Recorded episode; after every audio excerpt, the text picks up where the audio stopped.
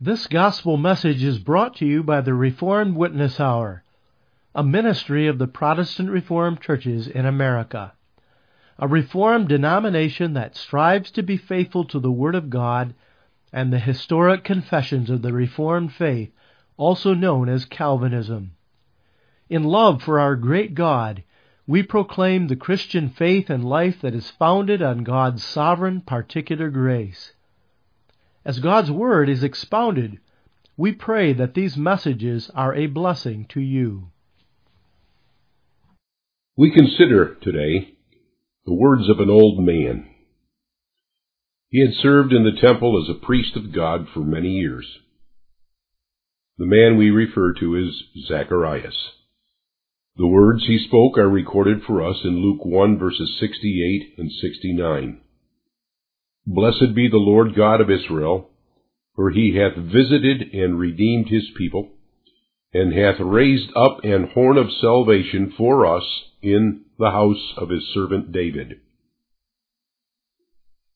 The events surrounding Zacharias' song of praise were of a strange nature. And we say this because Zacharias' tongue had been tied and his mouth closed for about nine months. He had not spoken one word. He was not able to speak because God had made him deaf and dumb for these past months. Why? Well, because of Zacharias' unbelief. You see, Zacharias and his wife Elizabeth were both very old. They were well beyond the age that a man and especially a woman are able to have a baby. Besides this fact, Elizabeth had been barren her whole life. She was not able to have children. From a human point of view, this old couple simply could not have children anymore. But then, one day, while Zacharias stood in the temple performing his work, the angel Gabriel appeared to him. This angel brought the good news that Zacharias and Elizabeth were going to have a baby boy. The best of us would have doubted this word of the angel. Well, Zacharias did too. He was weak in his faith. He had forgotten what had happened to Abraham and Sarah of old, who also received a son from God when they were past age. This was impossible. And yet, before the events of the next couple of years would transpire, Zacharias would find out that God could perform miracles far greater than he and Elizabeth having a baby in their old age. Soon, a young virgin was also to conceive in her womb and bear a son. What is impossible with men is very much possible with God. But Zacharias doubted this. He asked Gabriel for a sign, and he received a sign too. He was struck dumb, unable to speak. This was to last until which time Zacharias' son was to be born. Now the time had come. Elizabeth had just given birth to a boy. His name? Well, of course. It had to be Zacharias, named after his father. At least, so the relatives thought. The name John that Elizabeth was thought to, to propose was out of the question. So, in order to settle the dispute, his relatives made signs to his father how the boy would be named. Zacharias asked for a slate and wrote on it, His name shall be called John. The moment this took place, Zacharias' tongue was loosed, and his mouth opened, and he began to speak.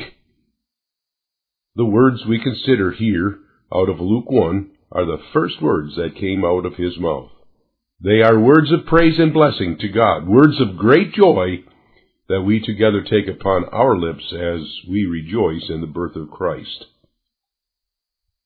I find it striking that the first words that came out of Zacharias' mouth did not speak of his own son.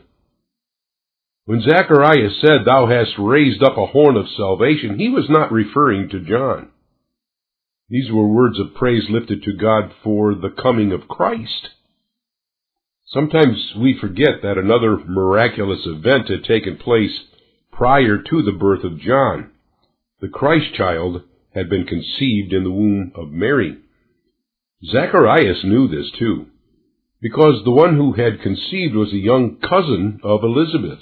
More than likely, the young Virgin Mary was even present at the birth of John. She had traveled to Judea from Galilee to see Elizabeth and Zacharias to talk about the two children she and Elizabeth were carrying. Zacharias knew, therefore, that the Christ child would soon be born. The first words he spoke, therefore, were not about his own child, but about the Christ child, to whom John would be the forerunner. A little later in this same prophecy, Zacharias spoke of John with these words in verse 76, And thou, child, shall be called the prophet of the highest, for thou shalt go before the face of the Lord to prepare his ways. But Zacharias first blesses God for the coming Messiah. We truly can understand why, too. Consider how long God's people had been waiting and longing for the promised Messiah. His coming had been promised to Adam and Eve in paradise some 4,000 years earlier. For 2,000 years since the time of the flood, God's people had been looking for his coming. With Abraham, Isaac, and Jacob, the promise of Christ's coming had been confirmed and strengthened. It was with them and their seed that God had established his covenant. The nation of Israel under God's hand had become a mighty nation, that nation known by God's name in this world. To Abraham, Isaac, to Jacob, and Israel, God had spoken the promises of his covenant. I will bless you, and make your seed as the stars of the sky in multitude. I will give to your children the land of Canaan. I will be your God, and you will be my people. I will uphold you with my strength. I will never leave you. But all these promises God had given Israel were bound inseparably to one sure promise. I will send you a Messiah, my anointed one. And for his sake alone, all the promises I speak to you will never fail. On the coming Messiah hung all the promises God had sworn to his people throughout the Old, Old Dispensation, the Old Testament. Why? Because they, as we today, were not worthy in themselves of receiving God's blessings. They were sinners who constantly rebelled against the God that saved them from their enemies. They murmured and disobeyed the very God who made them a nation unto himself in this world. Therefore, all the promises were wrapped up in the very person of the Messiah who was promised. He would redeem God's people from sin and would be powerful to save them. Here is the hope of God's people, therefore, throughout the ages. And now? Now the time of redemption was at hand. Zacharias was privileged to know that this long expected Messiah was soon to be born. What a thrill! Imagine what the few believers in Israel must have been witnessing in this time. Israel had departed so far from the ways of God that she was just a shell of her former self. Very, very few were even looking for redemption any longer. They wanted to be delivered from their political enemies, but they no longer considered their sin and the need for salvation from sin. The people that had returned from captivity had slowly but surely forgotten the covenant of God and its promises. The nation had become worldly minded they followed freely after the sins of the nations around them. The Pharisees for a time attempted to put a stop to this loose living during this period, but, but their cure for this sin of Israel was reactionary. They swung to the opposite extreme and attempted to push all kinds of rules and policies and traditions upon the people. Their policy making, their legalism, had only led this nation into the era of work righteousness. The nation of Israel had wandered far from the paths of God, therefore, no one seeing their need for the coming Messiah to deliver from sin. Even the house of David had virtually disappeared. There was no more glory to the line of the kings that were born of David's seed. No one was even concerned about the line of David any longer, since no one was really all that concerned about a redemption. That house of David to whom God had in former days sworn his covenant and had now sunk into oblivion. The vine of God's Old Testament church had been cut down. God had in his judgment over this nation removed his candlestick from her midst. Her glory had not only grown dim, it had been extinguished. Zacharias and the few who yet looked for redemption in Israel saw that. This is why, to be given the knowledge as he had that the Christ child had now been conceived, must have thrilled his heart and soul. The words of praise bubbled forth out of his mouth. Blessed be the Lord God of Israel, for he has visited his people. God had visited his people. God had visited that vine that he had cut down. He had visited the house of David. You know, that, that's a beautiful term, that term visited. It means that God now looked upon Israel, this nation that had about withered and died. He looked upon Israel from heaven. He intently gazed upon her, and his mercy awoke. Then God stretched forth his arm of mercy and paid a call on, so to speak, the nation of Israel. He saw the misery of his people. He saw the hopelessness of their sin. And in that time when deliverance was least expected, he looked upon Israel. Ah, all that the nation of Israel would receive this visitation by God, but that was not to be that all would be visited. The nation of Israel as a whole had departed so far from Jehovah God that his, la- his just judgment rested upon, upon this nation as a whole. But as is obvious from our text, God still had his true church embodied within that nation of Israel. His people were still to be found there, and God would now send John to call this nation to repentance in order to prepare the way for the Christ. By His mercy and grace, God would turn the hearts of His people from sin and salvation in Christ. The question is, how did God now visit His people? Did he simply look upon them from afar? Did he view them at a distance and send help from afar? The answer is no. His visit to Israel was a personal visit. God himself came to his people in Israel personally. How?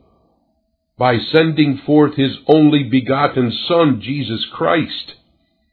Mary had conceived in her womb a child that was the Son of the highest. He was God. And through that Christ child, God visited his people.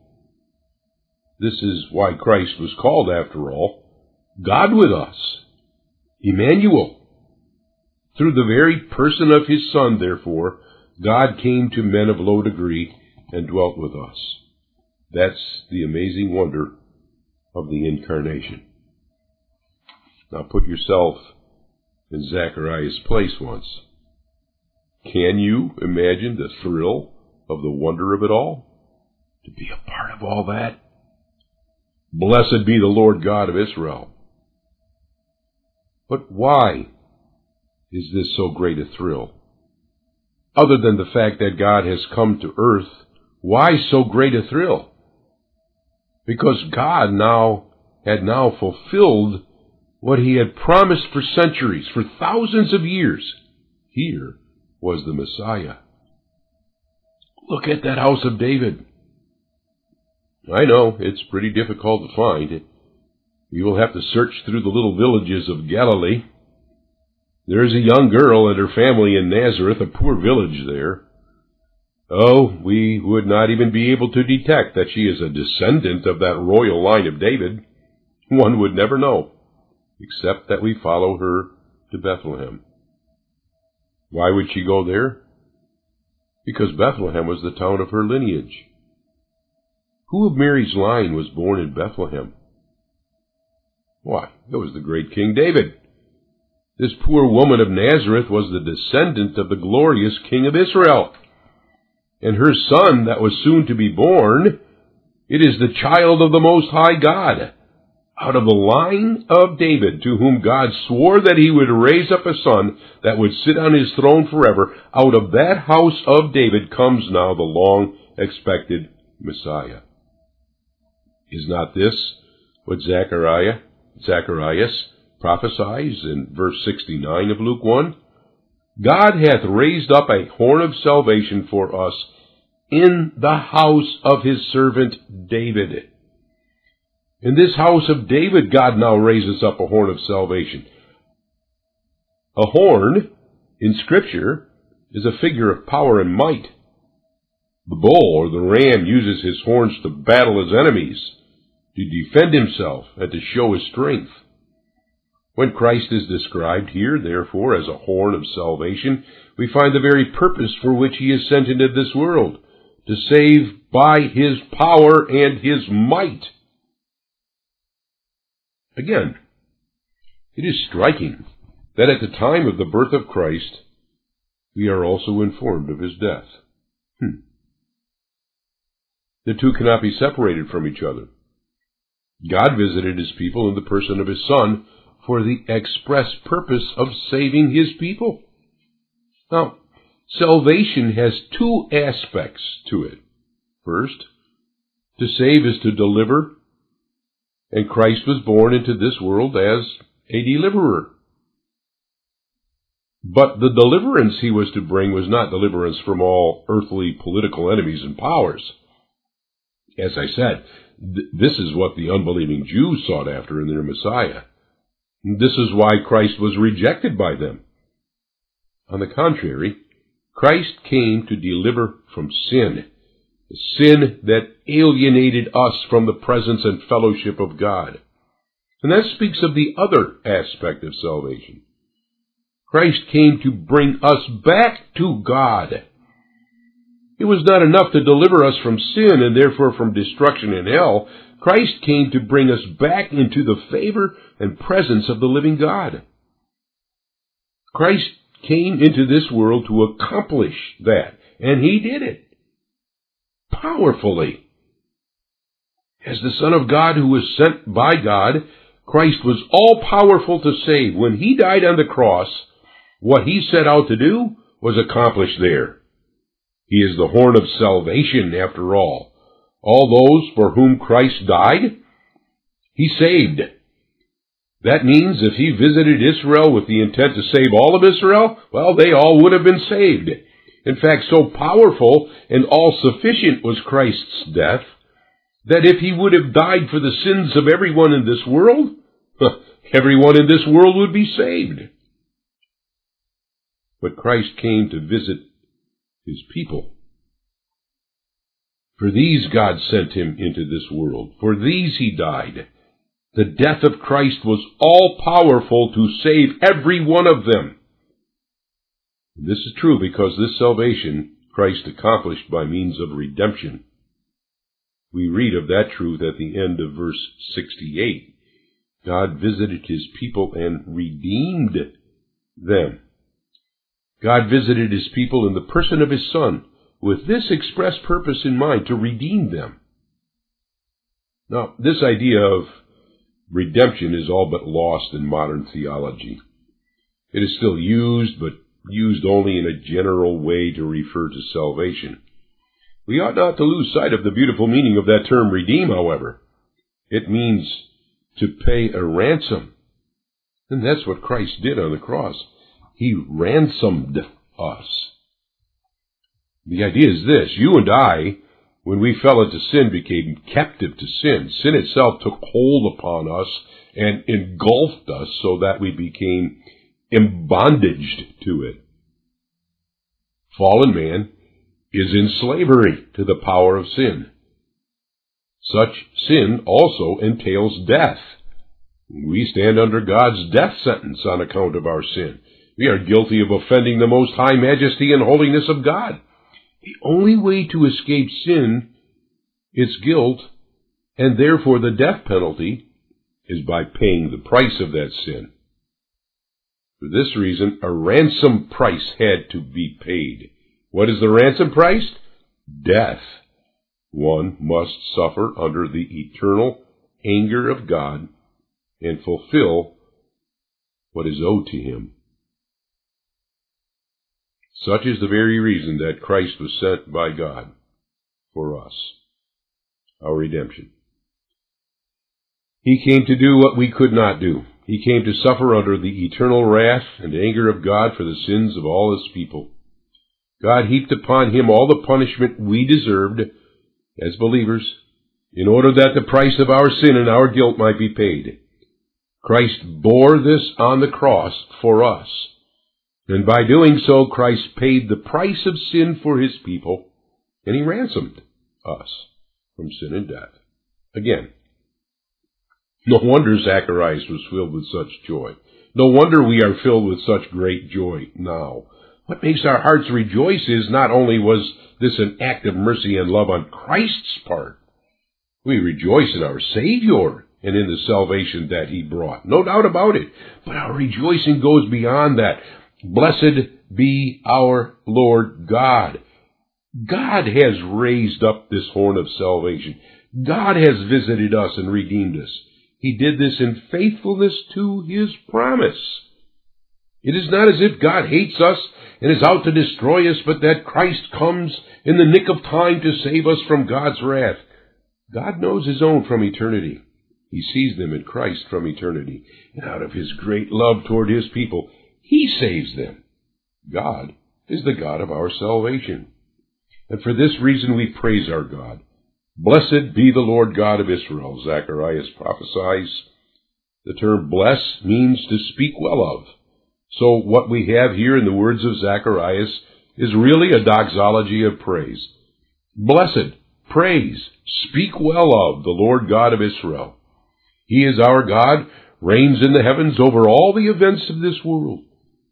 He as Lord directs all things to the honor and glory of His name. The first word Zacharias pronounces with his mouth is praise to God. Praise Him, honor Him, glorify Him, and thank Him. All that's implied in the idea of blessed. All this must fill our hearts too as we commemorate the birth of Christ. Our praises ring out in our prayers, in our worship, in our songs, in our lives to the living God. Oh, that same praise we raise to our triune God, we also raise to Son, to His Son, our Lord Jesus Christ. We rejoice in God and in His Son, whose birth we remember at this time of the year. Worthy is the Lamb that was slain. One cannot be reminded of, or cannot help but be reminded of the words of Revelation 5 verse 13. Blessing and honor and glory and power be unto him that sitteth upon the throne and unto the Lamb for ever and ever. This is the blessing we raise together with Zacharias and all of God's saints. This is, this is a praise that will go forth unto all eternity. We thank God for visiting us. We praise Him for His redeeming love.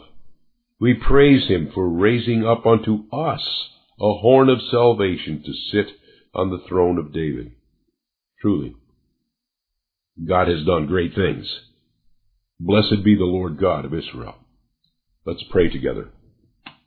Our great, glorious God and Father in heaven, we give unto thee thanks and praise, for thou hast sent into this world our Savior, a Savior that has come to deliver us through his death from our sin and our guilt and the punishment that we so deserve.